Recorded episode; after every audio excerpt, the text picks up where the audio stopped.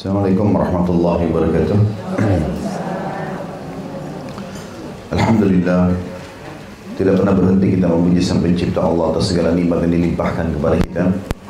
Dengan harapan tentu Allah sebagai pencipta memenuhi janjinya dan itu pasti karena Allah telah berfirman dan kekal dijalawakan oleh orang-orang beriman innallaha la yukhliful mi'ad.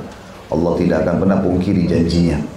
Dan janji tersebut disebutkan dalam surah Ibrahim la in syakartum la azidannakum wa la in kafartum inna adabi lasyadid kalau kalian bersyukur berterima kasih pasti aku akan tambah.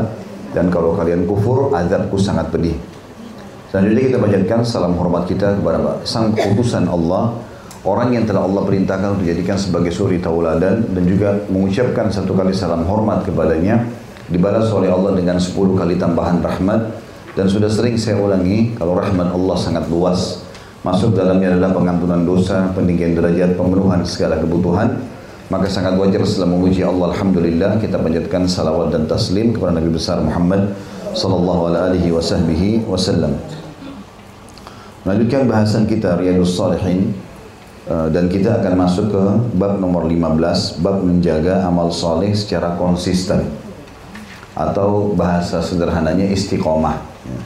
Baik, setelah kita membahas tentang bab sebelumnya masalah keseimbangan dalam mengerjakan ibadah atau urusan yang berhubungan dengan Allah Subhanahu wa taala dengan urusan dunia kita dan bagaimana memang dalam Islam dianjurkan tidak memaksakan diri melampaui kapasitas karena Allah mengatakan innallaha uh, apa la yukallifullahu nafsan illa wus'aha dalam akhir atau di akhir surah Al-Baqarah Allah tidak akan bebankan hambanya melampaui kemampuannya tetapi dari sisi lain bukan berarti kita menganggap remeh dan menunda-nunda amal saleh.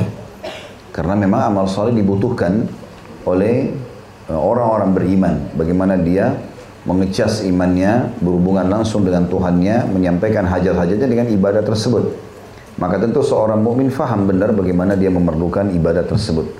Ibadah ini hubungan dengan Allah Subhanahu wa taala memahami ilmu syariat yang sedang atau yang Allah turunkan sehingga menjadi panduan hidup lebih dibutuhkan bagi seseorang di antara kita daripada makanan pada saat dia lapar, minuman pada saat dia haus, bahkan tempat tidur pada saat dia capek dan mengantuk. Karena ini semua nanti ilmu agama, ibadah kepada Allah menjadi pengawas buat kita. Kita jadi tahu sebelum makan, sebelum minum, sebelum tidur, sebelum bergaul, ini boleh nggak dia mengawasi kita. Dari sisi lain, dalam mengerjakan ibadah itu kita dianjurkan agar konsisten, istiqomah, Bagaimana seseorang komitmen mengerjakan sebuah ibadah dan dia menjaga itu. Terus menerus mengejar amal salehnya. Sudah sering kita sebutkan, kalau buku amal setiap orang di antara kita itu dicatat oleh malaikat setiap harinya. Maka tidak cukup seseorang mengatakan, dulu saya pernah sholat malam. Dulu waktu saya masih gadis, atau saya masih bujang, pernah sholat malam. Dulu saya pernah umroh, dulu saya pernah haji, dulu saya pernah bersedekah. Itu dulu. Tanggal berapapun, hari apa pun, di mana pun kita berada sudah dicatat oleh malaikat. Tapi buku amal kita selama kita masih hidup terus saja membutuhkan catatan-catatan, makanya butuh istiqomah. Sholat duha ya sholat duha seterusnya sampai meninggal.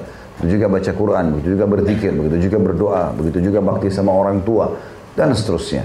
Semuanya dibutuhkan konsisten dalam mengerjakan itu. Saya pernah bilang, sebagai contoh rasional, kalau seandainya kita ingin ikut dalam satu kompetisi pertandingan, mudah. Misalnya lomba lari misalnya. Kita tinggal daftar, ikut. Untuk menjadi juara satu juga mudah. Tinggal kita uh, mengatur tips-tips untuk itu, kemudian kita coba mengejar. Mungkin seseorang di antara kita pernah merasakan dia ingin sekali ranking satu di sekolah, lalu dapat ranking satu. Tetapi yang lebih penting dari semua itu adalah bagaimana komitmen konsisten dalam mempertahankan. Kalau ada orang lomba lari juara satu terus, itu yang konsisten, itu yang bagus. Kalau ada orang juara di sekolah ranking satu terus sampai dari SD sampai dia kuliah, sampai selesai kuliah, itu orang yang luar biasa. Ini namanya istiqomah dalam ibadah.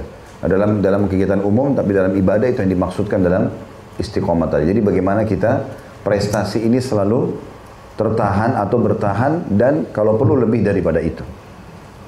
Ini kurang lebih makna daripada menjaga amal soleh secara konsisten. Imam Nawawi rahimahullah mengangkat dalil pertama dalam surah Al-Hadid ayat 16. A'udzu billahi minasyaitonir rajim.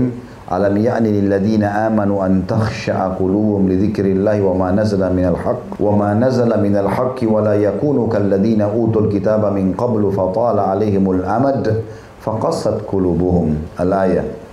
Belum tibakah waktunya bagi orang-orang yang beriman untuk secara khusyuk mengingat Allah dan mematuhi kebenaran yang telah turun kepada mereka. Ada di situ footnote nomor 164 Kebenaran yang telah turun kepada mereka adalah Al-Quran. Sedangkan orang-orang yang telah diberi Alkitab adalah orang-orang Yahudi dan Nasrani. Saya ulangi, belum tibakah waktunya bagi orang-orang beriman untuk secara khusyuk. Makna khusyuk adalah tunduk, patuh dan konsisten. Mengingat Allah, artinya mematuhi Allah. Dan mematuhi kebenaran yang telah turun kepada mereka. Dan janganlah mereka berlaku seperti orang-orang yang telah diberi kitab sebelum mereka Yahudi dan Nasrani, kemudian mereka melalui masa yang panjang sehingga hati mereka menjadi keras. Maksudnya mereka hanya mengerjakan ibadah kapan mereka mau, ya, dan mereka akhirnya merasa terlalu lama waktu ini. Akhirnya mereka mengisi kekosongan-kekosongan waktunya bukan justru dengan ibadah tapi dengan kelalaian. Juga dalam ayat yang lain Allah Subhanahu wa taala menyebutkan dalam surah Al-Hadid ayat 27 kurang lebih 9 ayat setelah tadi A'udzubillahi minasyaitonirrajim wa kaffayna bi Isa ibn Maryam وكفينا بعيسى ابن مريم وآتيناه الإنجيل وجعلنا في قلوب الذين اتبعوه رأفة رأفة ورحمة ورهبانية ابتدأوها ما كتبناها عليهم إلا ابتغاء رضوان الله فما رعوها حق رعايتها الآية dan kami susulkan pula Isa putra Maryam dan kami berikan Injil kepadanya dan kami jadikan rasa santun dan kasih sayang dalam hati orang-orang yang mengikutinya. mereka mengada-ngadakan rahbaniyah padahal kami tidak mewajibkan kepada mereka. Rahbaniyah artinya memaksa diri dalam masalah ibadah. Yang kami wajibkan hanyalah mencari keridhaan Allah, tetapi tidak mereka pelihara dengan semestinya. Artinya ayat ini menjelaskan ada juga orang yang mau istiqomah tapi dia berlebihan sehingga dia menerapkan peraturan-peraturan untuk dirinya yang memberatkan. Ya, ini sudah kita sebutkan sebenarnya di bab sebelumnya ya. Kasus Abdullah bin Amr bin As yang tidak mau nikahi wanita atau dia nikahi wanita tapi tidak disentuh, nggak mau istirahat malam, mau puasa terus akhirnya diingatkan oleh Nabi alaihi salatu wassalam. Juga dalam surah An-Nahl ayat 92 Allah berfirman, A'udzu billahi minasyaitonir rajim wa la takunu kallati naqadat gazlaha min ba'di quwwatin ankatha. Dan janganlah kalian seperti seorang perempuan yang menguraikan benangnya yang sudah dipintal dengan kuat menjadi cerai-berai kembali. Ya. Jadi maksudnya adalah jangan sampai ibadah yang sudah kalian kerjakan lalu kalian tinggalkan begitu saja dengan anggap remeh mengatakan kan sholat malam saya sudah tahu keutamaannya saya sudah pernah kerjakan ya sudahlah ya, kesannya begitu Allah mengatakan jangan seperti itu. Kalau kalian sudah buat benang dililit satu sama yang lain, jangan dicerai beraikan lagi. Ya. Juga Allah mengingatkan di dalam surah Al-Hijr ayat 99. A'udzu billahi minasyaitonir rajim. Wa'bud rabbaka hatta ya'tiyakal yaqin. Dan sembahlah Tuhanmu sampai yakin atau ajal datang kepadamu. Dan ini tentu ayat yang paling kuat berhubungan dengan bab kita. Ya. Bagaimana kita disuruh komitmen untuk mempertahankan ibadah-ibadah kita sampai mati. Jadi kalau ada bisikan di benak Bapak Ibu sekalian, saya setelah mengerjakan ibadah sekarang sudah mulai faham apa yang harus saya lakukan, maka jawabannya sederhana, istiqomah. Bagaimana mempertahankan itu? Seringkali kata para ulama muncul di benak orang-orang beriman, kalau mereka sudah mulai mengerjakan ibadah, maka syaitan bisikan, ya kau kan sudah tahu, ya sudahlah, coba yang lain. Kau kan sudah tahu taubat, maka tidak apa-apa buat dosa. Nanti kan bisa taubat. Terus diiming-imingkan sesuai dengan pengetahuan dia. Sehingga kadang-kadang dia lalai. Dia melakukan maksiat, dia lupa. Mungkin dia bisa meninggal tiba-tiba. Berapa banyak orang yang subhanallah selama hidupnya sudah melakukan kebaikan-kebaikan, di akhir hidupnya ditutup dengan maksiat. Bisa saja terjadi seperti itu. Dia selalu sholat, dia selalu jaga ibadahnya, pas akhir hidupnya, Temannya ajak ke diskotik, dia pergi, ikut-ikutan mau coba mabuk, keluar, tabrakan, meninggal. Bisa saja ditutup dengan su'ul khatimah. Makanya orang harus istiqamah karena dia tidak tahu kapan dia meninggal, gitu kan? Dan itu akan mengganjal buat dia hari kiamat. Dan dari mana kita tahu kalau dosa itu ternyata lebih berat daripada seluruh amal yang pernah kita kerjakan? Allah Subhanahu wa taala tidak memberitahukan kepada kita tentang bobot dosanya. Begitu juga dengan bobot pahalanya agar kita selalu mengejar pekerjaan amal soleh dan meninggalkan dosa itu. Ya. Dalam hadis-hadis yang disebutkan atau berhubungan dengan masalah tema kita ini, tentu hadisnya dalam bab ini tidak terlalu banyak ya. Hadis yang disebutkan dari Aisyah radhiyallahu anha, beliau mengatakan wa kana ahabbud dini ilaihi ma dawama sahibuhu alaih. Dan agama atau amalan yang paling beliau atau Nabi SAW cintai adalah apa yang dilakukan oleh pelakunya secara kontinu. Hadis ini telah disebutkan pada bab yang sebelumnya. Artinya di hadis nomor 146 sebagaimana sudah dipaparkan sebelumnya.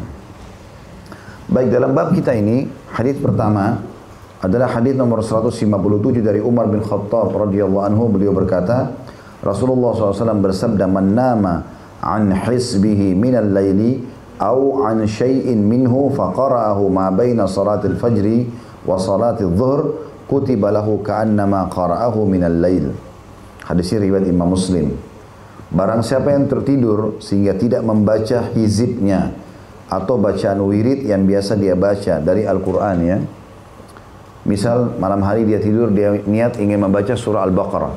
Ternyata dia tidak sempat tertidur. Atau dia pada saat bangun sholat tidak sempat menyelesaikannya. Atau sebagian hizibnya, hizib itu bagian dari Al-Quran, di malam hari, kemudian dia membacanya pada waktu antara sholat subuh dan sholat duhur, kayak kita sekarang pagi, maka tetap ditulis untuknya seolah-olah dia membacanya di malam hari. Hadis ini diriwayatkan Imam Muslim. Dan ini hadis banyak pelajaran yang bisa diambil. Yang pertama tentunya bahwasanya orang yang istiqomah mengerjakan sebuah ibadah, Allah akan catatkan baginya pahala itu bergulir terus. Dan khusus bagi orang yang sudah rutin mengerjakan sebuah jenis ibadah, maka dibolehkan dia mengerjakan di waktu lain. Contoh misal Nabi SAW pernah ketiduran dan tidak sempat sholat malam. Maka beliau kerjakan sholat malamnya sebelum duha. Hmm. Nabi SAW dikatakan dalam riwayat pernah mengerjakan sholat malamnya sebelum duha. Dan beliau menggenapkan witirnya. Jadi tadinya cuma 11 rakaat, Nabi SAW kerjakan 12 rakaat. Karena ini bagi orang yang sudah terbiasa melakukan. ya Sama orang terbiasa melakukan sholat duha misalnya. Sholat duha waktunya jelas. Pada saat unta sudah mulai merasakan terik matahari, ya kalau kita mungkin jam 8 ya sampai menjelang duhur. Tetapi kalau ada orang yang sudah komitmen mengerjakan itu, udah biasa, dan kebetulan betul-betul dia lupa, lewatlah dia sampai menjelang dekat hampir waktu duhur. Ini waktu yang dilarang sholat sebenarnya. Tapi dia boleh kerjakan karena dia sudah rutinitaskan itu. Ya, dia sudah merutinitaskan dan ini tidak berlaku bagi orang yang tidak mengerjakan rutinitas. Kemudian pelajaran yang kedua adalah semua ibadah yang dikerjakan di malam hari lebih afdal daripada siang hari. Semua yang dikerjakan di malam hari lebih afdal dari siang hari baik itu zikirnya, doanya, ya, e, sholatnya. Tentu kita bicara sunnah ya. Kalau sholat wajib itu tetap lebih afdal daripada sholat sunnah. Makanya Nabi SAW mengatakan afdalus sholati ba'dal maktuba sholatul qiyam. Sholat yang paling afdal setelah sholat lima waktu adalah sholat tahajud. Hmm. Artinya duha, sholat taubat, sholat apalah tahiyat masjid, semua ini terkalahkan pahalanya dengan sholat tahajud. Karena dikerjakan di malam hari. Ya. Karena pada saat itu memang ujiannya berat. Orang lagi pada tidur ya. Kemudian kita bangun. Sampai kata Nabi SAW, Abshus salam, sebarkanlah salam di antara kalian. Wa ta'am, dan berikanlah makan kepada orang-orang. Wasilul arham, lanjutkanlah hubungan silaturahim. Wasallu bin naili wan nasu niyam, Wasallu billaili wan nasu niyam dan salatlah malam hari pada waktu manusia tidur.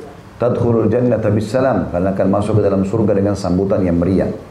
Jadi memang bangun sholat di malam hari adalah ibadah yang lebih baik. Begitu juga rentetan semua ibadahnya.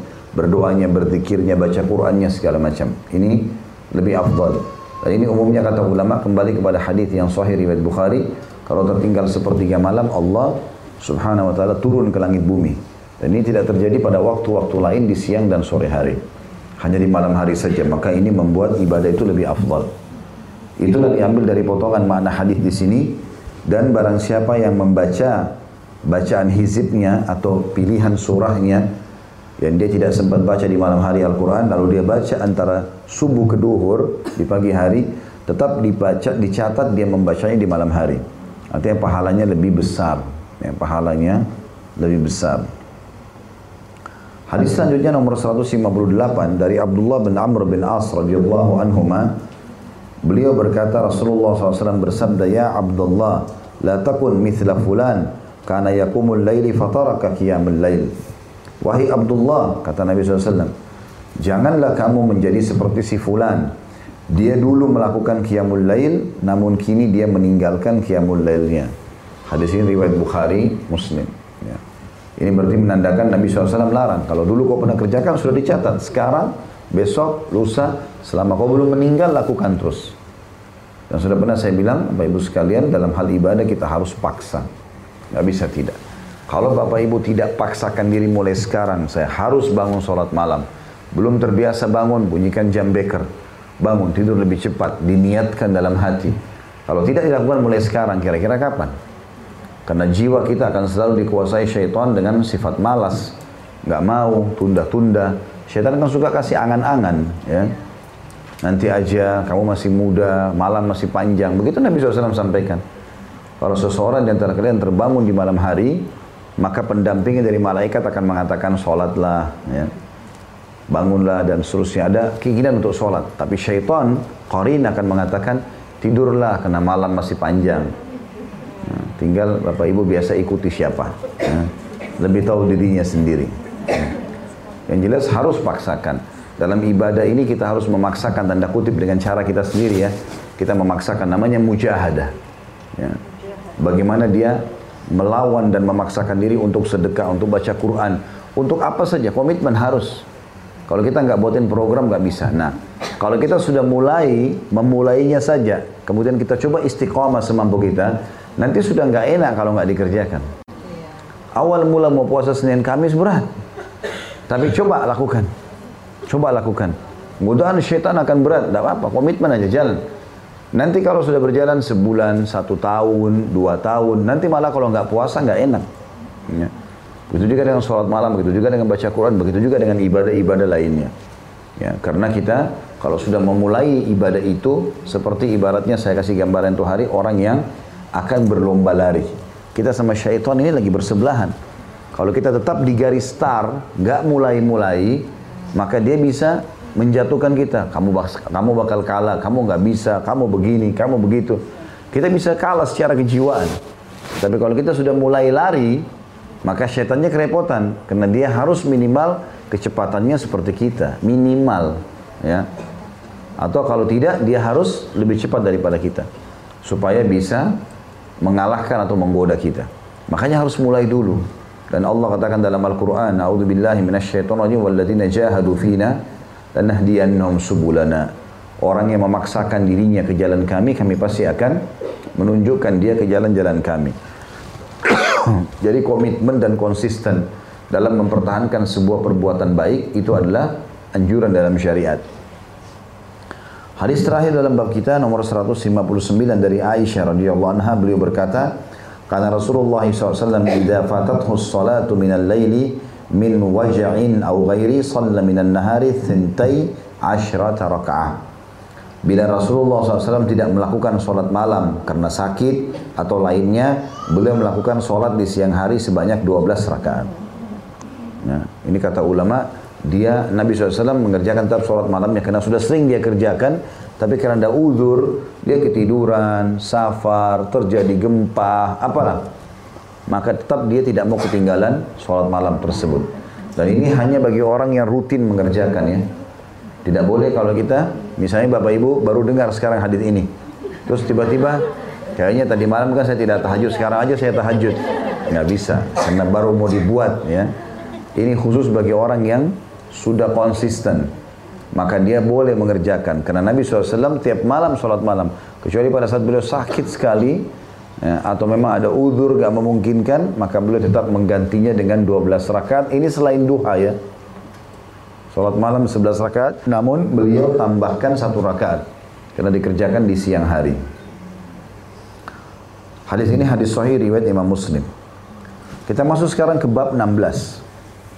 Bab perintah menjaga sunnah Nabi SAW dan adab-adabnya.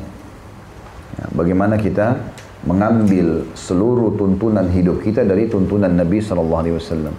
Ya, ini kita komitmen. Jadi semuanya Bapak Ibu kalau mau makan, mau minum, mau pakaian, mau masuk kamar mandi, mau tidur, apa saja. Aktivitas kita sehari dari pagi sampai malam, setiap hari sampai kita meninggal, semuanya sama. Mengikuti contoh dari Nabi Shallallahu Alaihi Wasallam. Gak ada contoh yang lain. Kita semua Muslim dan Muslimah dari generasi awal sampai hari kiamat nanti semuanya sama. Gurunya dan kiainya cuma satu, Nabi Muhammad Sallallahu Alaihi Wasallam. Semua kiai, ustadz-ustadz, dai-dai, ulama yang datang, semua hanya melanjutkan apa yang diajarkan oleh Nabi SAW. Makanya kalau mereka mengajarkan bukan seperti yang Nabi SAW ajarkan, maka kita tolak. Ya. Harus dikatakan Nabi SAW contohkan begini. Nabi SAW pernah anjurkan, sahabat mengatakan kami melihat Nabi SAW melakukannya. Maka itu yang harus di garis bawahin. Baik dalil pertama dalam komitmen atau menjaga sunnah-sunnah Nabi SAW dan adab-adabnya menjadikannya sebagai pegangan hidup adalah surah Al-Hashr ayat 7. A'udzu billahi minasyaitonir rajim. Wa ma ataakumur rasulu fakhuduhu wa ma nahakum anhu fantahu. Apa yang diberikan Rasul kepada kalian, maka terimalah dan apa yang dilarangnya bagi kalian, maka tinggalkanlah. Ini perintah langsung dari Allah Subhanahu wa taala. Semua yang Rasul perintahkan makan dari makanan, dari minuman, dari pakaian, dari pendapatan, pergaulan, segala macam terimalah. Dan apa yang dia larang jauhilah. Artinya itu kebahagiaan karena Allah Subhanahu wa taala sebagai pencipta lebih mengetahui kebutuhan kita. Dan Allah sudah utus utusannya untuk mengajarkan kepada kita bagaimana meraih kebahagiaan itu. Tidak ada cara lain. Caranya hanya mengikuti baginda Nabi alaihissalatu. Beliau lah idola kita semuanya, beliau lah panutan kita, apa pun yang dikerjakan dicontohi. Selain daripada Nabi SAW bukan panutan kita. Maka orang-orang yang menjadikan Nabi SAW sebagai panutan layak untuk jadi panutan juga. Karena pasti dia akan mencontohi guru terbesar umat manusia yaitu Nabi Muhammad SAW. Juga dalam surah An-Najm ayat 3 sampai ayat 4 salah satu alasan kenapa Allah menyuruh kita untuk mengikuti Nabi alaihi salatu wassalam karena Nabi SAW ya mengambil wahyu bukan dikarang-karang dari sisi beliau. A'udzu billahi minasyaitonir rajim wa ma yantiqu anil hawa in huwa illa wahyun yuha. Dan dia Muhammad tidak berucap menurut kemauan hawa nafsunya. Al-Quran dan Sunnah yang disampaikannya oleh Nabi SAW itu tidak lain hanyalah wahyu yang diwahyukan kepadanya. Jadi semua yang disampaikan Nabi SAW itu tidak ada keraguan dari Allah Subhanahu wa taala. Dan Allah pencipta langit dan bumi. Allah lebih tahu sebagai pencipta tentang yang kita inginkan. Pemilik rumah lebih tahu tentang kondisi rumahnya. Ya. Maka tentu saja kita sebagai pendatang mengikuti apa yang diinstruksikan oleh tuan rumah. Gitu ya. Walaupun kita tidak perlu, tidak mungkin samakan Allah dengan makhluknya. Tetapi Allah subhanahu wa ta'ala menciptakan kita, menciptakan semua di alam semesta ini dalam Al-Quran banyak sekali ayat di antaranya yang berbunyi Allahu khaliqu kulli syai' wa huwa ala kulli syai'in qadir.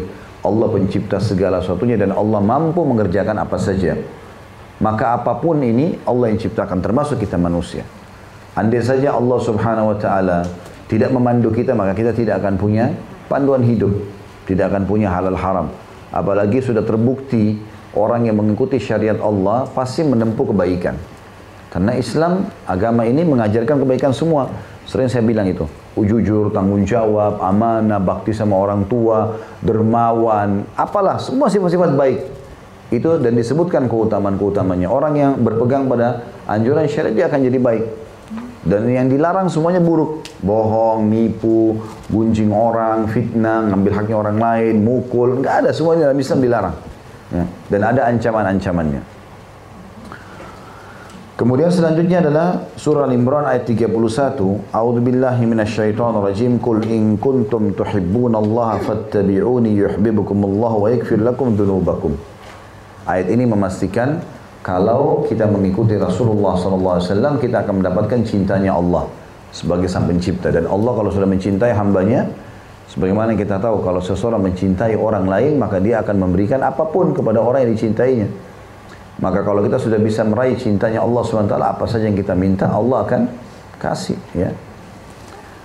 Katakanlah wahai Muhammad ayatnya jika kalian benar-benar mencintai Allah, mau mencintai Allah atau mau dicintai oleh Allah, dipenuhi kebutuhan kalian semuanya, ikutilah aku. Niscaya Allah mencintai kalian dan mengampuni dosa-dosa kalian.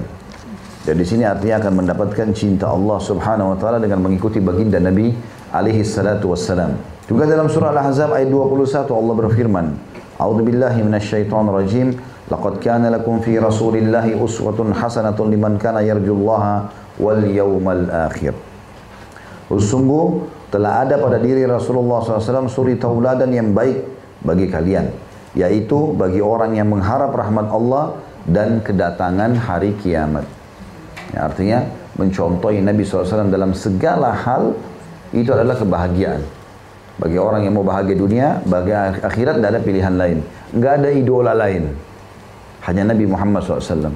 Pelajari sirahnya, pelajari hadis-hadisnya, jadikan pegangan hidup pasti sudah mendatangkan kebahagiaan. Dan sudah terbukti satu generasi manusia, para sahabat semuanya jadi baik dengan mengikuti Nabi SAW. Bahkan umat ini Semuanya jadi baik bila mengikuti ajaran Nabi alaihi salatu wassalam. Juga dalam surah An-Nisa ayat 65. A'udzu billahi minasyaitonir rajim. Fala rabbika la yu'minuna hatta yuhakkimuka fi ma shajara bainahum thumma la yajidu fi anfusihim harajan mimma qadaita wa yusallimu taslima. Maka demi Tuhanmu, mereka tidak beriman hingga mereka menjadikan Muhammad sebagai hakim dalam perkara yang mereka perselisihkan Kemudian mereka tidak merasa keberatan dalam hati mereka terhadap putusan yang kamu berikan dan mereka menerima dengan sepenuhnya. Mau dianggap imannya sempurna, jadikan Nabi SAW sebagai hakim kita. Ya, terjadi ribut suami istri, jadi percecokan antara sahabat sama sahabatnya. Apa saja yang sedang terjadi, maka jadikan Nabi SAW sebagai penengah. Kan Nabi sudah meninggal Ustaz. Iya, syariatnya kan ada. Dipakai syariat Nabi SAW sebagai peraturan-peraturan pemerintahan, peraturan peradilan, ya, peraturan rumah tangga, semuanya begitu, komitmen. Ya. Rumah tangga bicara suami istri. Di tengah-tengah kita hukum Allah. Ya. Kita berjalan sekarang, Allah dan Rasul yang mengadili kita. Ada sesuatu kita kembalikan ke siapa yang salah ya, dia harus kembali ke jalan Allah, siapa yang benar ya didukung gitu. Itu juga dalam seluruh lini kehidupan kita. Ini yang dikatakan, maka demi Tuhan Muhammad, mereka tidak beriman hingga mereka menjadikanmu sebagai hakim dalam perkara yang mereka perselisihkan. Kemudian mereka tidak merasa keberatan dengan keputusan, ya, tidak merasa keberatan dalam hati mereka terhadap putusan yang kamu berikan dan mereka menerima dengan sepenuhnya. Ini tanda keimanan seseorang menerima semua hukum Rasulullah Sallallahu Alaihi Wasallam. Walaupun kita tidak suka, walaupun kita tidak suka, keputusannya tetap itu yang terbaik. Ya. Karena Allah subhanahu wa ta'ala yang memerintahkan Nabi Muhammad SAW sebagai Allah sebagai pencipta lebih faham tentang keadaan kita. Maka Allah pun menurunkan hukum-hukum tersebut. Juga dalam surah An-Nisa, masih surah yang sama, tapi mundur ayatnya, tadi ayat 65, ini ayat 59. A'udhu billahi minasyaitan rajim, fa'in tanaza'tum, fa'in tanaza'tum fi syai'in farudduhu ila Allahi war rasuli in kuntum tu'minu billahi wal yawmil akhir. Al-ayat. Kemudian jika kalian berbeda pendapat tentang sesuatu, sesuatu apa saja, ya, baik masalah kecil atau masalah besar, ya, maka kembalikanlah kepada Allah, maksudnya ikuti Al-Quran, dan kepada Rasul, maksudnya sunnah Nabi SAW. Jika kalian beriman kepada Allah dan hari akhir, maka tidak ada pemisahan antara agama dengan negara, agama dengan ekonomi. Seperti sekarang sering disebarluaskan oleh pemahaman sekuler dan pemahaman yang semisalnya. Bahwasanya harus memisahkan antara agama sama lini kehidupan yang lain. Ya. Pada saat Katolik berkomitmen untuk menerapkan agama Kristen dalam kehidupan mereka, keluarlah orang-orang yang memprotes. Akhirnya muncul pemahaman Protestan dan mereka ya, memisahkan antara agama dengan lini kehidupan mereka. Sehingga dalam agama Kristen tidak harus seorang ekonom atau politikus faham agamanya. Dan kita sayangkan sekarang itu masuk dalam kehidupan umat Islam. Padahal kita nggak bisa seperti itu. Untuk menjadi seorang pemimpin negara, untuk menjadi seorang pemimpin lembaga atau apa saja, agamanya didahulukan. Agama nomor satu. Makanya Nabi SAW jadi pemimpin di Madinah. Makanya Nabi SAW juga ya pada saat mau meninggal menunjuk Abu Bakar. Karena Abu Bakar adalah ulamanya sahabat. Dan pada saat Abu Bakar mau meninggal tulis wasiat menunjuk Umar bin Khattab. Dan alasannya karena Umar bin Khattab adalah orang yang paling faham halal haram halal haram di antara kalian. Begitu juga pada saat Umar mau meninggal menunjuk yang tertunjuklah Utsman bin Affan setelah bermusyawarah. Begitu juga setelah meninggal Utsman Ali bin Abi Thalib dan begitu seterusnya. Harusnya komitmennya pada agama. Karena dengan fahamnya agama seorang pemimpin, maka tentu dia akan menerapkan hukum Allah Subhanahu wa taala. Dan masalah-masalah ini, masalah riba, masalah segala macam ini akan hilang dengan sendirinya karena dia faham itu nggak boleh dan diubahlah kepada sistem Islam. Ya. Kalau kita tidak punya sistem yang benar teman-teman sekalian, tidak mungkin Islam berjaya sampai kurang lebih 1300 tahun. Ya. Kita baru sekitar 100 tahun saja tidak menguasai dunia. Sebelumnya, bacalah sejarah-sejarah tentang masalah bagaimana Nabi SAW mendirikan negara Islam 10 tahun pertama di Madinah, kemudian Khulafaur Rashidin melanjutkan sampai 30 tahun ke depan, sampai tahun 40 Hijriah, berdiri dinasti Umayyah dari tahun 40 sampai 132 Hijriah, kerajaan besar. Romawi pun waktu itu tunduk dengan kerajaan kaum muslimin. Ada sistem ekonomi, sistem eh, eh peradaban, eh, apa namanya, sosial, semuanya lengkap. Tidak ada sesuatu yang tertinggal dalam Islam, tidak ada yang tidak dijelaskan. Datang Abbasiyah lebih jauh lagi berkuasa dari tahun 132 sampai 656 Hijriah. Setelahnya datang Uthmaniyah dari 670 Hijriah sampai kurang lebih 100 tahun yang lalu saja mereka tidak terapkan hukum Islam. Setelah mereka tinggalkan syariat Islam maka jadi runtuhlah khilafah Uthmaniyah menjadi republik dan akhirnya terpuruk seperti negara-negara yang lainnya. Maka komitmen kembali kepada agama dan ajaran Nabi SAW ini itu adalah kebahagiaan dan keberhasilan yang sudah terbukti bukan cuma sekadar, sekadar teori tapi terbukti di lapangan bagi yang menerapkannya maka akan berjaya di muka bumi. Kemudian selanjutnya adalah dalam surah An-Nisa ayat 80 A'udzu billahi minasyaitonir rajim. Di situ ada ada paragraf saya belum baca. Setelah An-Nisa 59, para ulama menyatakan bahwa maknanya adalah kembali kepada Al-Qur'an dan Sunnah. Maksudnya An-Nisa 59 tadi ya. Kemudian selanjutnya An-Nisa 80. A'udzu billahi minasyaitonir rajim. May yuti'ir rasula faqad ata Allah. Barang siapa yang mentaati Rasul Muhammad SAW, maka sungguh dia telah mentaati Allah. Makanya di masjid Nabi SAW, di rumah Nabi, tiap hari selalu saja ramai sahabat yang menanyakan tentang perkara-perkara hidup mereka. Semuanya dihadapkan kepada Nabi SAW. Apa yang Nabi SAW hakimi, mereka terima itu. Mereka menerima itu. Kemudian surah Asy-Syura ayat 53 juga berbunyi, A'udzubillahi minasyaitonirrajim. Wa innaka latahdi ila siratim mustaqim. Siratillah. Al-ayah ini adalah lanjutan ayat tapi ini saksi bahasan. Dan sungguhnya kamu benar-benar memberi petunjuk kepada jalan yang lurus, saya Muhammad, yaitu jalannya Allah. Jadi tidak ada salah sama sekali dalam mengikuti perintah Nabi SAW. Halal yang dihalalkan Nabi SAW. Perintah yang diperintahkan oleh beliau. Larangan yang dilarang oleh beliau. Semuanya wajib patuh. Yang mengaku muslim. Dari pemimpin negaranya sampai masyarakat biasanya. Dari orang kaya sampai orang miskin. Laki-laki, perempuan. Semua sudah ada syariat yang mengatur itu. Juga dalam firman Allah Subhanahu wa taala dalam surah An-Nur ayat 63. A'udzu billahi minasyaitonir rajim. Falyahdharil ladzina yukhalifuna an amrihi an tusibahum fitnah an tusibahum fitnatun aw yusibahum adzabun alim. Maka hendaklah orang-orang yang menyalahi perintah Rasul takut akan ditimpa cobaan atau ditimpa azab yang pedih. Jadi di sini ayat-ayat sebelumnya memerintahkan kita untuk menjadikan Nabi SAW sebagai suri toladan. Ayat ini lebih tegas lagi. Siapa yang menolaknya atau bertolak belakang dengan hukum Nabi SAW sampai menjelang hari kiamat nanti, semua ini berlaku. Nah, siapa pun dia, walaupun Nabi SAW sudah meninggal, maka Allah Subhanahu wa taala mengancamnya dengan cobaan dan juga azab yang pedih. Karena dianggap kenapa dia memilih selain ajaran baginda Nabi alaihi salatu wassalam. Tidak mungkin ada yang salah di situ. Kalau kita belum bisa menerima karena kebodohan dan kedangkalan ilmu kita. Tapi kita harus belajar, berdoa kepada Allah SWT agar syariat-syariat Allah melalui Nabi Muhammad SAW kita terima. Begitu dalam surah Al-Ahzab ayat 34. Ini ayat terakhir yang diangkat oleh Imam Nawawi dalam uh, awal pembukaan bab ini A'udzu billahi minasyaitonir rajim wadhkurna ma yutla fi buyutikunna min ayatillahi wal hikmah. Dan ingatlah apa yang dibacakan di rumah kalian dari ayat-ayat Allah dan hikmah sunnah Nabi kalian. Tentu ayat-ayat ini ya, turun untuk istri-istri Nabi SAW.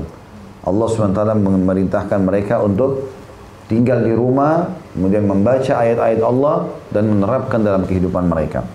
Dan kata beliau, ayat-ayat lain dalam bab ini berjumlah banyak Sedangkan hadis-hadisnya adalah yang pertama, hadis nomor urutan 160.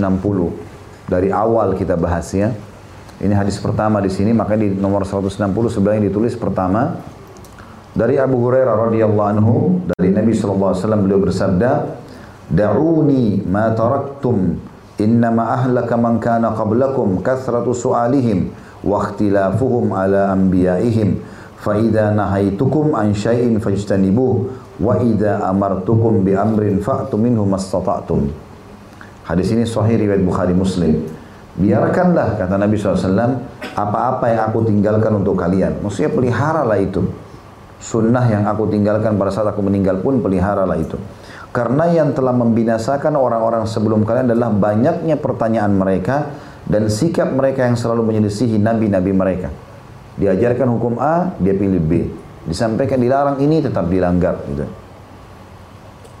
Jadi apabila aku melarang kalian dari sesuatu maka jauhilah. Jangan pernah sentuh. Dan apabila aku memerintahkan kalian melakukan sesuatu maka lakukanlah semampu kalian. Ya. Hadis ini memberikan pelajaran yang cukup banyak di antaranya adalah yang pertama sabda Nabi SAW da'uni ma taraktukum. Ya, peliharalah apa yang aku tinggalkan untuk kalian. Maksudnya jadikan sebagai pegangan hidup. Ajarkan turun-temurun. Masalah halal, masalah haram. Semua yang berhubungan dengan ini kehidupan baik ekonomi, sosial, politik. Ikutin semuanya. Pelajaran yang lain, Nabi SAW ingatkan, Innama ahlaka man kana qablakum kathratu su'alihim wa ala anbiya'ihim. Karena ketahuilah kata Nabi SAW, mayoritas umat sebelum kalian binasa justru terlalu banyak pertanyaannya ya, dan juga berselisih tentang pendapat nabi-nabi mereka. Ya. Jadi ini tidak dibenarkan dalam syariat Islam. Pernah ada sahabat sering bertanya sesuatu yang unik-unik ya, kadang-kadang mungkin tidak perlu gitu. Maka Nabi SAW ingatkan itu, jangan banyak bertanya. Kalau sudah disampaikan sholat, lima waktu, subuh dua rakaat, duhur empat, asar empat, maghrib tiga, isya empat, caranya seperti ini, ini rukun-rukunnya, ini kewajibannya, ini sunnahnya, ini yang membatalkan. Udah pelajari, terapkan, itulah. Tidak usah tanya, kenapa Allah buat duhur empat rakaat? Kenapa enggak dua rakaat saja sama dengan subuh? Kenapa duhur sama asar dua-duanya berdekatan, dua-duanya empat rakaat? Kenapa Allah nggak kasih jam dua siang aja sekali kita sholat? Ya itu maunya Allah. Allah mau kita kerjakan begitu, gitu kan? Kita kalau kerja di perusahaan, nggak mungkin kita protes pemimpin perusahaan, pemiliknya. Sekarang kita kerja di satu perusahaan, dia udah ditaruh alamatnya misalnya di jalan ini, ukuran tanahnya sebesar itu, warna cat bangunannya begitu, peraturan kantornya juga ada, jam kerja dan segala macam penentuan gaji. Lalu orang datang diubah sama dia, diubah catnya, ya sebagai pegawai protes kenapa ini harus pakai kipas, kenapa pakai AC merek ini, ya dikeluarin lah. Ini mau kerja atau mau protes gitu ya? Ya, kita lahir di muka bumi semua sudah ada belum? Sudah ada. Kan kita buka mata Pak waktu bayi, mulai kita faham pohon sudah ada, udara sudah ada, air sudah ada, tiba-tiba sudah ada orang tua kita. Kita lahir seperti kita pendatang, sudah ada semuanya. Ikutin apa yang ada, jangan melanggar fitrah itu. Gitu. Allah Subhanahu wa taala sudah tentukan hukum untuk kita. Ya. Maka pernah Nabi SAW naik di atas mimbar, kemudian beliau sambil berkata kepada para sahabat, jangan banyak bertanya kepadaku, karena mayoritas orang ya binasa sebelum kalian justru kena banyak pertanyaan mereka. Ingat saya ceritakan dulu kisah Bani Israel ya, uh, yang waktu surah Al-Baqarah. Ada orang mati, kemudian mereka tanya Musa alaihissalam, ini siapa yang bunuh hai Musa? Tanya Tuhanmu. Gitu kan? Maka Musa alaihissalam menanyakan kepada Allah SWT. Allah sudah tahu. Mereka ini sebenarnya bukan niatnya mau bertanya. Ya, seperti orang mau mengelabui Nabi Musa alaihissalam. Maka Allah bilang, suruh potong sapi betina. Ya, suruh potong sapi. Ya, sapi setelah dipotong, ambil dagingnya, potongan pahanya tepuk ke orang mati, orang matinya bisa ngomong. Kata orang-orang Bani Israel, masa masuk akal daging sapi sudah mati, ditepuk ke orang mati ngomong. Ini sisinya aja sudah ada yang ragu nih. Hmm? Barusan kaget tadi. Maka Musa alaihissalam ditanya lagi oleh mereka, warna apa sapinya hai Musa? Seperti apa bentuknya? Karena banyak bertanya Allah beratkan, sapi betina, warnanya kuning kemas-emasan, tidak pernah dipakai bajak dan setiap orang lihat suka. Maka repotan akhirnya. Kata para ulama tafsir, andai saja Bani Israel dari awal Allah perintahkan suruh sembeli sapi, walaupun sapi jantan, sapi betina, mau pincang, mau kurus, dipotong, selesai. Tapi karena mereka bertanya jadi rumit. Nah, jadi dirumitkan, gitu kan. Makanya yang dimaksudkan, makanya Nabi SAW bilang, jangan banyak bertanya. Kalau sudah diterapkan hukum Allah, terima saja. Pasti itu yang terbaik, gitu kan. Nah, jadi dengan cara seperti itu kita akan lebih mudah bisa menerima ya hukum-hukum Allah Subhanahu wa taala. Kemudian potongan yang selanjutnya adalah yang potongan ketiga dari hadis ini ya. Fa idza nahaitukum an syai'in fajtanibu. Makanya kalau aku perintahkan sesuatu jauhi. Makna jauhi di sini artinya jangan dekati ya. Berarti kalau mendekati saja nggak boleh apalagi mengerjakan. Nah, itu makna daripada potongan hadis ini fajtanibu. Mirip dengan perbuatan zina yang Allah bilang dalam Al-Quran, wala taqrabuz zina. Jangan dekatin zina itu. Jadi supaya tidak didekatin supaya tidak terjerumus. Ya. Itu yang makna atau diambil daripada makna kalimat tadi fashtanibu, jauhilah. Juga potongan yang keempat dari hadis adalah wa idza amartukum bi amrin fa'tu minhu mastata'tum dan kalau aku perintahkan kalian sesuatu kerjakan semampu kalian.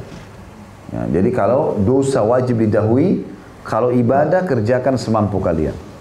Ya, seperti kita jelaskan kemarin, pada saat misalnya uh, orang bangun tengah malam mau sholat tapi dia ngantuk sekali. Sunnah Nabi tidur. Kan? Kalau dia betul-betul ngantuk, misalnya memang dia baru tidur setengah jam, satu jam, atau dia lagi sakit, kepalanya pusing lain, gitu kan? Maka dia boleh istirahat. Kemudian dia bangun pada saat dia sudah lebih tenang ya dalam waktu untuk beribadah. Tapi bukan berarti orang sudah tidur 6 jam, 5 jam, lalu alasan saya masih ngantuk. Ini syaitan. Hmm. Ya, mestinya dia bangun, dia sholat. Dan kata Nabi SAW, kalau seseorang antara kalian bangun malam hari, maka hendaklah dia beristinsyak. Istinsyak itu mengambil air, dihirup di hidung. Karena syaitan bertengkar di hidungnya.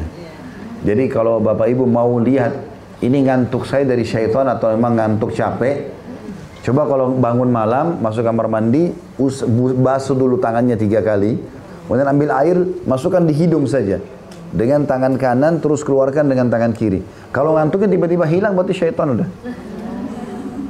Begitu sabda Nabi SAW. Berapa kali saya praktekin lagi ngantuk nih bangun malam. Masuk kamar mandi cuci tangan di wastafel, masukkan air di hidung ngantuknya hilang.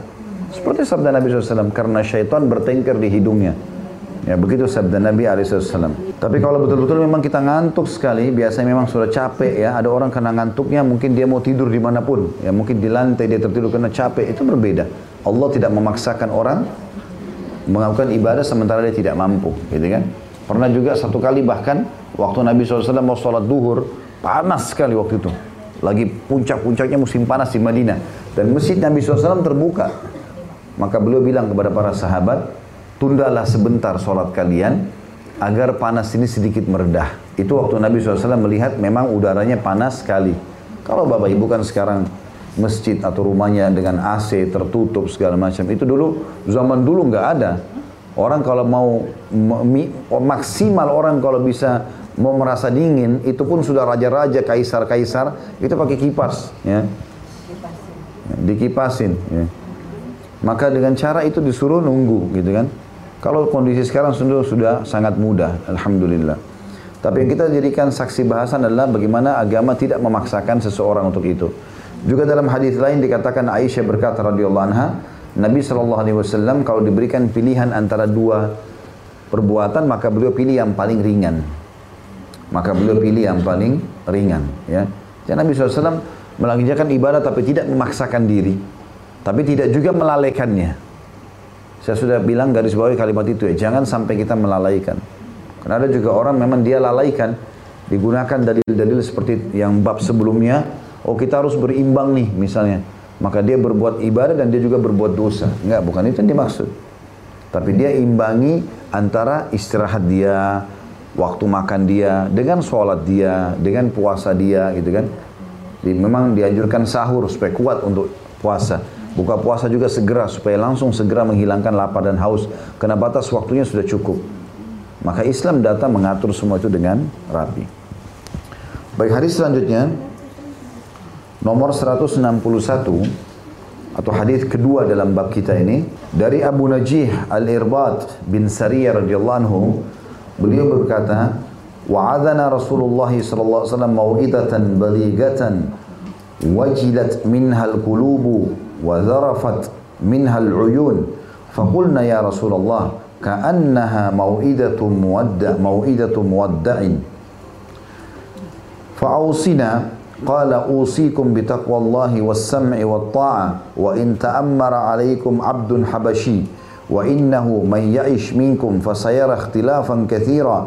فعليكم بسنتي وسنة الخلفاء الراشدين المهديين عضوا عليها بالنواجذ وإياكم ومحدثات الأمور فإن كل بدعة ضلالة Rasulullah SAW pernah menasehati kami, kata sahabat ini ya, namanya irbat, dikenal dengan hadis irbat ini. Rasulullah SAW pernah menasihati kami dengan suatu nasihat yang sangat menyentuh, di mana hati menjadi gemetar dan mata meneteskan air mata karenanya. Maka kami berkata, wahai Rasulullah, sepertinya nasihat ini adalah nasihat perpisahan. Memang Nabi SAW itu sampaikan di akhir hidup beliau. Ya.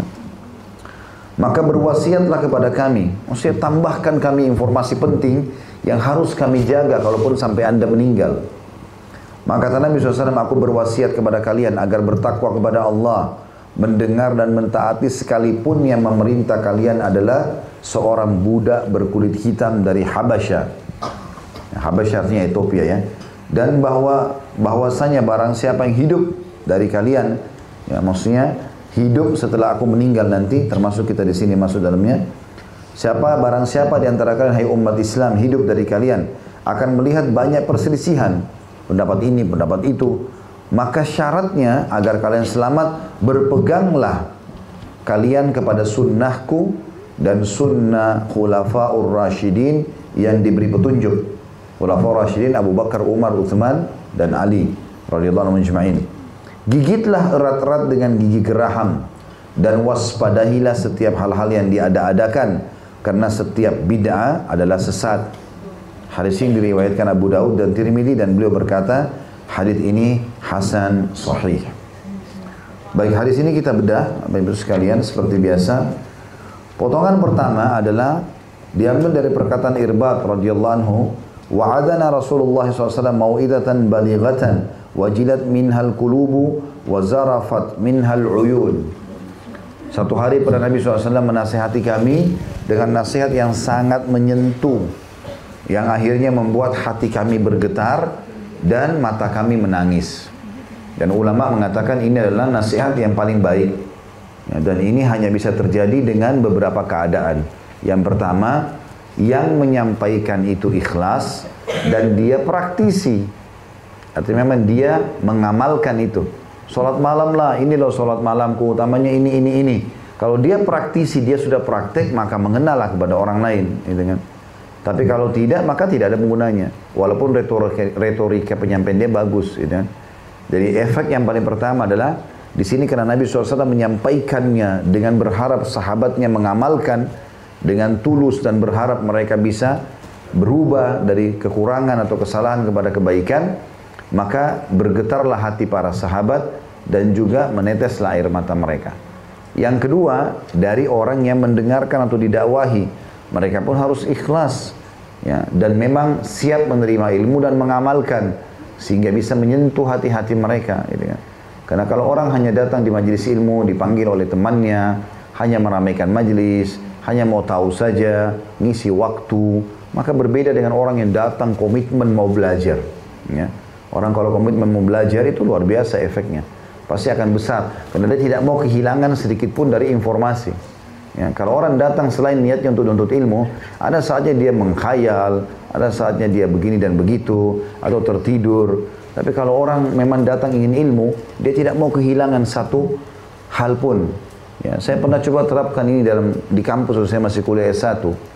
Awal dosen datang saya pikir ya sudahlah yang dia ngomong yang saya tangkap-tangkap yang enggak-enggak gitu. Akhirnya memang seperti niatnya, Inna malam niat. Maka cuma 50% apa yang dosen ucapkan difahami, yang sisanya nggak paham.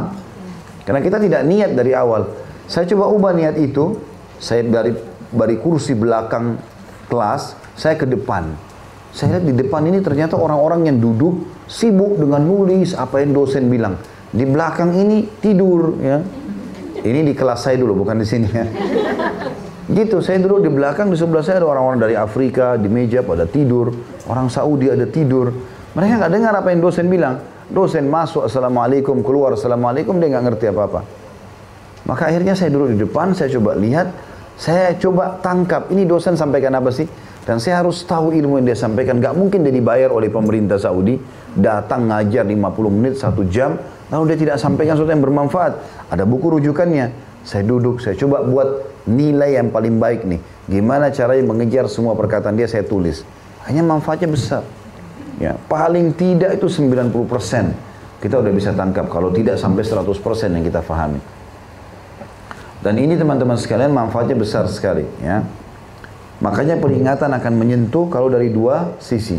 Kita yang menyampaikan dan kita juga atau orang-orang yang mendengarkan dua-dua sisinya Kedua sisi ini semuanya ikhlas karena Allah SWT dan ingin mengamalkan itu. Ya. Masuk dalam masalah ini adalah lingkungan dan situasi juga kondisi. Ya.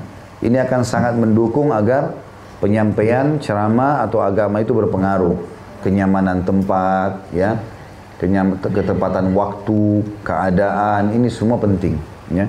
Seperti misalnya Bapak Ibu di sini nggak mungkin bisa duduk kalau memang tidak lowongkan waktu. Pekerjaan yang mau dikerjakan sudah di atur sedemikian rupa, sudah dijalankan, sudah ditunjuk siapa yang akan mengerjakan misalnya sehingga tidak ada beban pikiran. Ya, tapi kalau orang ada janjian jam sekian, dia datang taklim, cuma 15 menit saya bisa dengar, lalu pergi. Maka yang didapatkan juga hanya sebatas itu. Ya.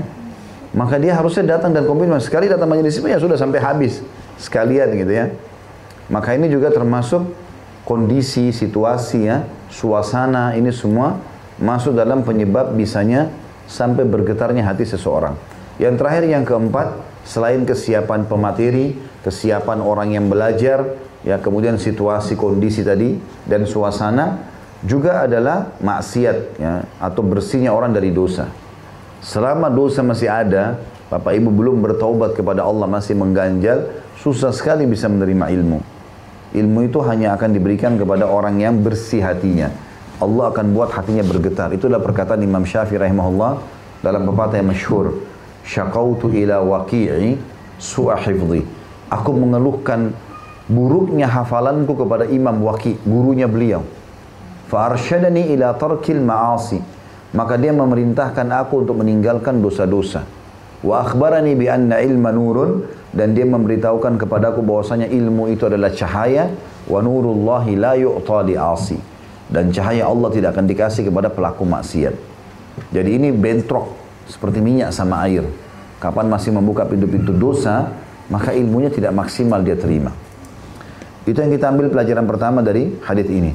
Makanya para sahabat mengatakan atau Irbat mengatakan Nabi SAW pernah menasihati kami sampai-sampai akhirnya menggetarkan hati kami dan membuat mata kami meneteskan air mata.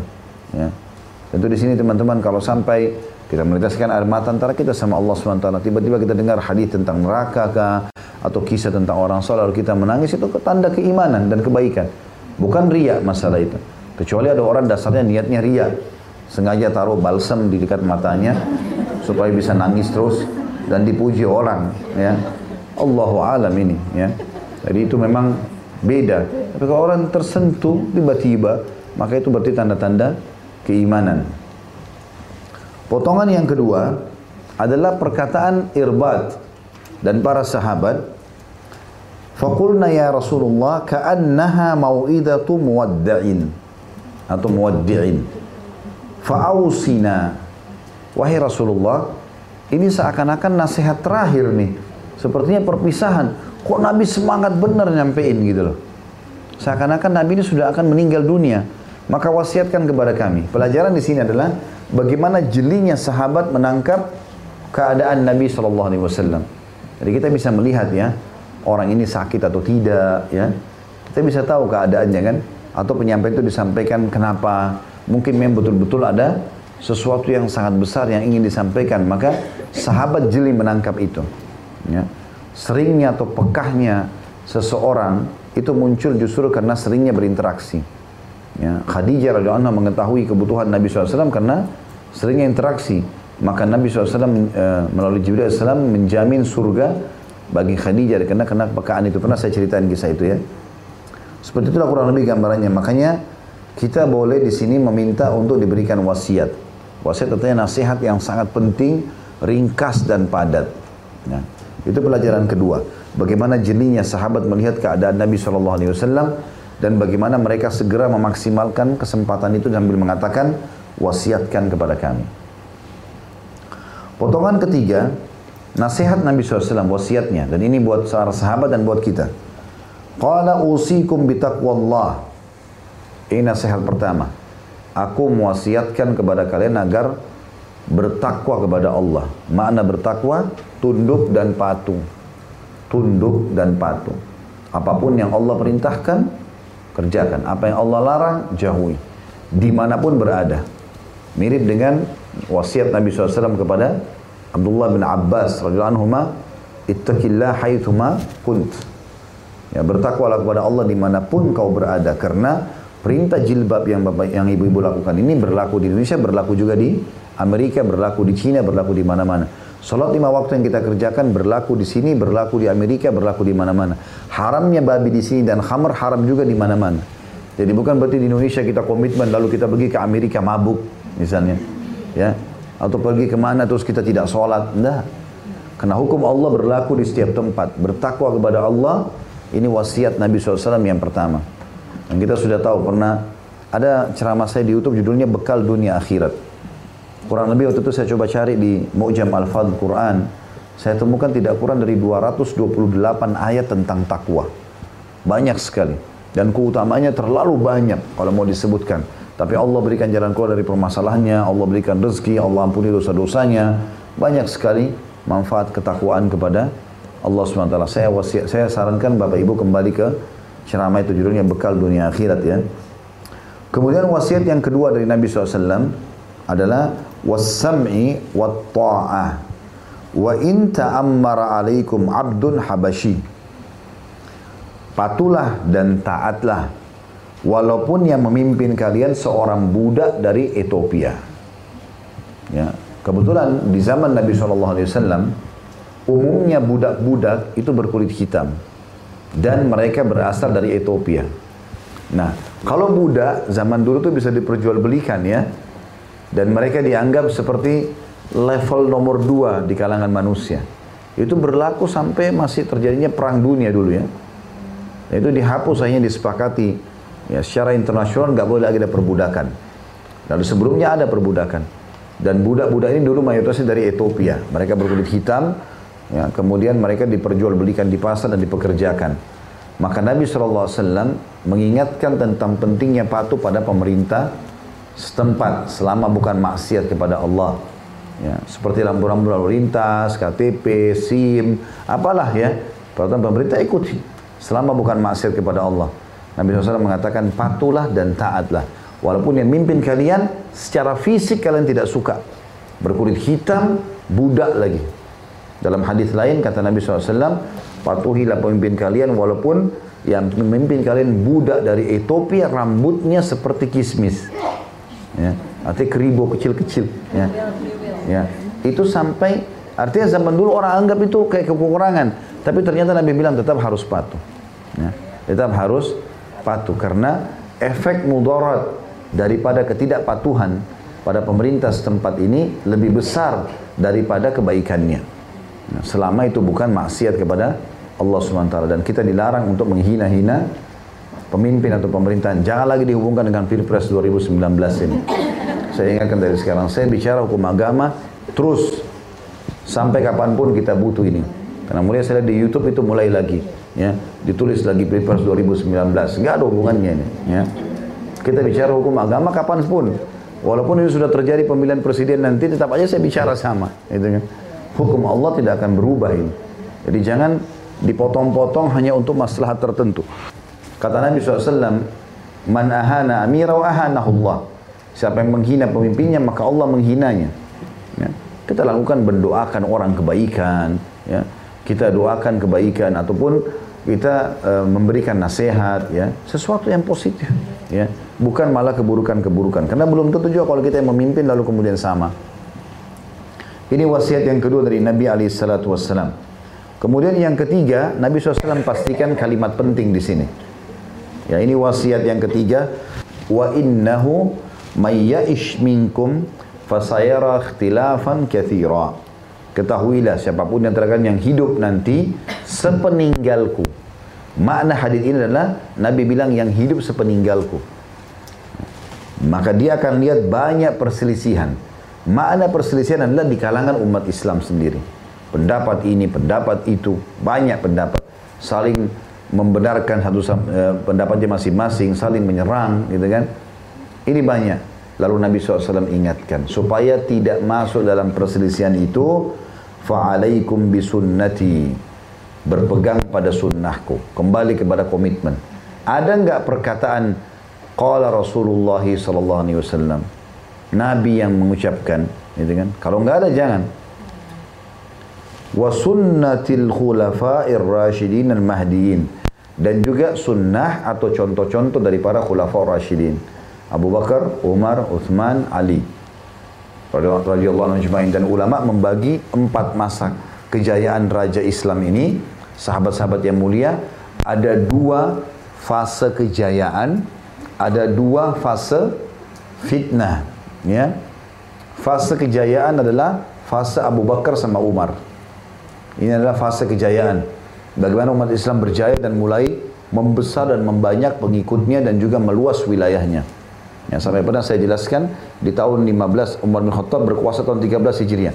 Tahun 15 Hijriah itu pasukan Islam dikirim menuju ke negeri Syam, utara Jazirah Arab, Palestina, Jordania, Lebanon dan Syria juga bagian Asianya Turki. Ya. Itu dikuasai di perang Yarmuk. Setelah perang Yarmuk di Jordan. Ya. Jadi kalau ada teman-teman yang umroh plus Aqsa biasanya di Jordan mampir ke Yarmuk ya Nah ke Yarmuk itu di salah satu lokasi peperangan cukup jauh sih ya. Tapi mampir ke sana biasanya orang mampir ada kuburan tiga orang sahabat yang mulia ya, dan beberapa sahabat Nabi yang lain tapi tiga orang yang pemimpinnya uh, Zaid bin Haritha, Ja'far bin Abi Thalib, Ja'far bin Abi Thalib dan juga Abdullah bin Rawaha radhiyallahu anhu Nah ini ada di sana. Yang jelas terjadi pada satu perang dan menang kaum muslimin. 3000 orang merawan kurang lebih 200 atau 250 ribu pasukan Romawi. Ya. 200 ribu tepatnya, 100 ribu dari pasukan Romawi, 100 ribu dari suku Arab yang uh, belum masuk Islam. Kemudian di tahun 16 Hijriah Umar bin Khattab mengirim lagi Sa'ad bin Abi Waqqas radhiyallahu anhu. Kalau tadi itu uh, perang Yarmuk uh, terjadi, maaf, tadi itu yang tiga sahabat itu di perang Mu'tah ya di zaman Nabi SAW. Tapi di zaman Abu ba uh, Umar terjadi perang Yarmuk dipimpin oleh Abu Ubaidah bin Jarrah radhiyallahu anhu. Tapi di lokasi di situ ada di Jordan itu ada lokasi perang Mu'ta ya perang di zaman Nabi SAW bukan perang Yarmuk tapi perang Yarmuk juga ada lokasi di sekitar situ di tahun 15 Hijriah dan sekarang ada kamp, ada universitas namanya Universitas, Universitas Yarmuk di situ yang dibuat oleh pemerintah Jordan kemudian tahun 16 uh, Umar bin Khattab mengutus juga uh, Sa'ad bin Abi Waqqas menuju ke negeri Persia Irak, Iran, Afghanistan, Rusia dan berhasil menaklukkannya dengan 30 ribu pasukan melawan 250 ribu orang. Jadi Islam waktu itu betul-betul luas sekali, gitu kan. Ekspansinya sangat luas. Nah dua fase khulafaur Rashidin yang lain, Uthman dan Ali, Uthman di awal-awalnya adalah kemakmuran. Karena Uthman bin Affan memakmurkan dengan membagi-bagi harta pemerintahan dan segala macam. Dan di akhir hidupnya ada fitnah, masa fitnah. Karena terbunuhnya khalifah. Dan di situlah dilihat bagaimana para sahabat menghadapi fitnah kematian Khalifah Uthman bin Affan. Itu juga di zaman Ali radhiyallahu Ali menyelesaikan fitnah-fitnah internal, maka ini jadi pelajaran semuanya. Makanya Nabi bilang, semua permasalahan kalian ada pada sunnahku dan sunnah khulafaur rasyidin. Udah nggak usah cari yang lain. Itu maknanya, gitu kan. Lalu Nabi SAW wasiatkan, Abdu alaiha bin nawajid. Pegang teguh itu sunnah-sunnah. Contoh-contoh dari aku, dan contoh dari orang-orang Aceh walaupun dengan gigi geraham kalian. Jadi orang orang itu e, digambarkan kata orang-orang Arab, kalau orang bisa menggunakan tangan, manusia gunakan tangan. Kalau nggak bisa, maka kaki. Misal orang kalau mau diserang, maka yang paling pertama biasa digunakan tangannya. Kalau tangan tertahan, kakinya, gitu kan? Kalau kaki tertahan, umumnya terakhir pertahanannya adalah giginya. Ya. Dan gigi yang paling kuat adalah gigi geraham. Sehingga dia dia agak tajam dan bisa menyakiti musuh ya. Maka Nabi SAW memberikan gambaran itu. Sambil mengatakan pegang teguh sunnah itu. Walaupun dengan gigi geraham kalian. Maksudnya apa? Biar cobaannya berat, biar godaannya besar, jangan terpengaruh. Tetap berpegang pada itu.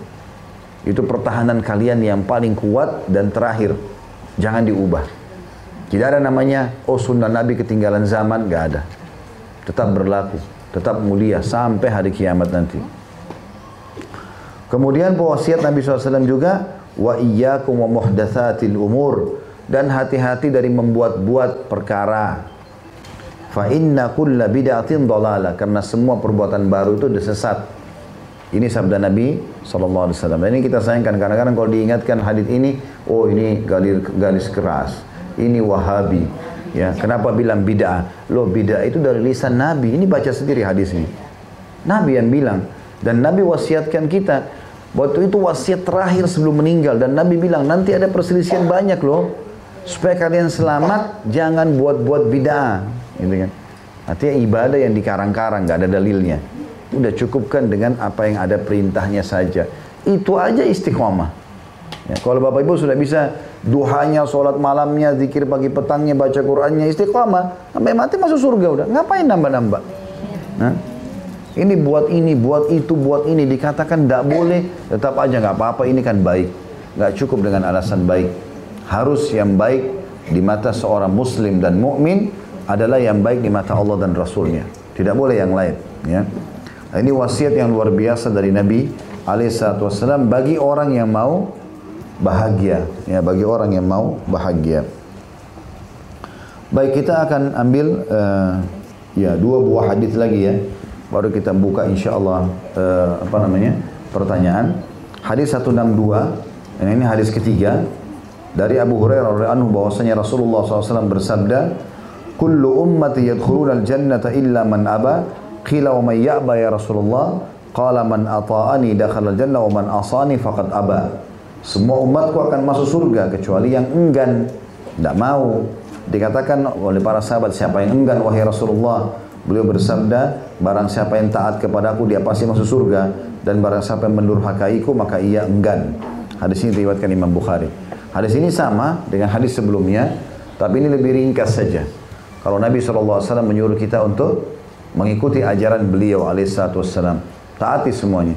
Aku perintahkan, lakukan. Aku larang, tinggalkan. Baik itu yang diperintahkan wajib atau sunnah, kerjakan semua. Karena hukum-hukum sunnah pun tetap dianjurkan untuk dikerjakan. Jangan ibu dan bapak sekalian terpengaruh dengan syaitan mengatakan, kan tahajud cuma sholat sunnah. Kan sedekah cuma sunnah. Kan zikir pagi petang cuma sunnah. Benar, tapi itu kan juga perintah Nabi. Masa kalau e, diperintahkan hanya sekitar untuk jadi kenangan? Enggak, untuk dikerjakan. Kan itu. Lah ya. Makanya Nabi SAW mengatakan dalam sebuah hadis Bukhari yang lain, Allah berfirman, gitu kan. E, tidak ada amal, kata Allah SWT, yang paling aku cintai dari hambaku, melebihi apa yang aku wajibkan terhadap mereka. Jadi sholat lima waktu, itu harus betul-betul kita perindah benar-benar. Pakaiannya bersih, sholatnya khusyuk, gitu lah. Kita kerjakan semua itu dengan baik, gitu kan puasa Ramadan, zakat, haji ini semua kita maksimalkan. Lalu kata Nabi SAW, Allah juga berfirman lanjutannya, dan setiap hamba terus saja mendekatkan diri kepadaku dengan amal-amal sunnah sampai aku mencintainya.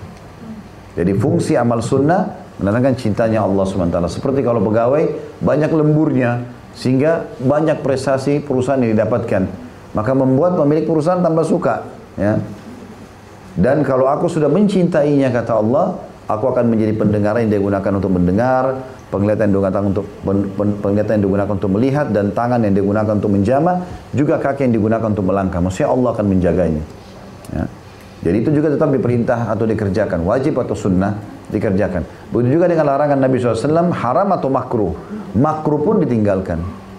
Seperti minum berdiri ya atau makan dan minum berdiri ya ini semua ya larangan makruh. Tapi tetap dilakukan jangan sampai dilanggar. Walaupun makruh tidak berdosa ya.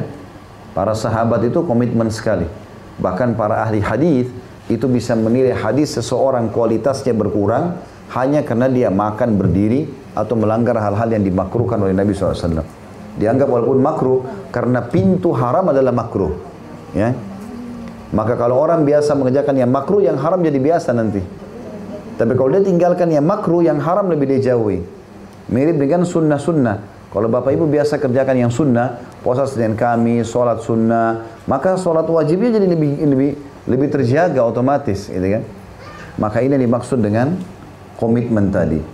Nah, siapa yang mentaatiku pasti masuk surga kata Nabi SAW dan siapa yang mendurhakaiku tidak mau atau menganggap ini sunnah Nabi SAW maka dia menolak untuk masuk ke dalam surga ya Allahu alam. Baik sampai sini saja bahasannya. Semoga bermanfaat. Subhanakallahumma bihamdika. Asyhadu an la ilaha illa anta astaghfiruka wa atubu ilaik. Assalamualaikum warahmatullahi wabarakatuh